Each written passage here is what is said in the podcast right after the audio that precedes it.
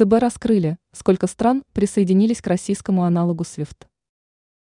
В Центробанке раскрыли информацию по поводу российского аналога SWIFT. Уже 20 государств подключились к российской системе расчетов.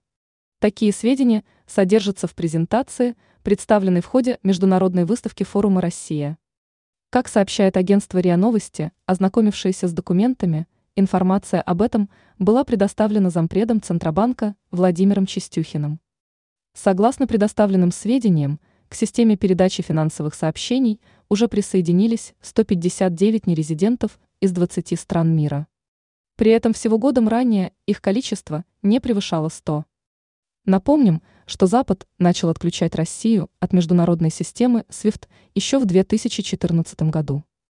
И в начале спецоперации крупнейшие банки РФ уже были отключены от международной межбанковской системы передачи информации и совершения платежей.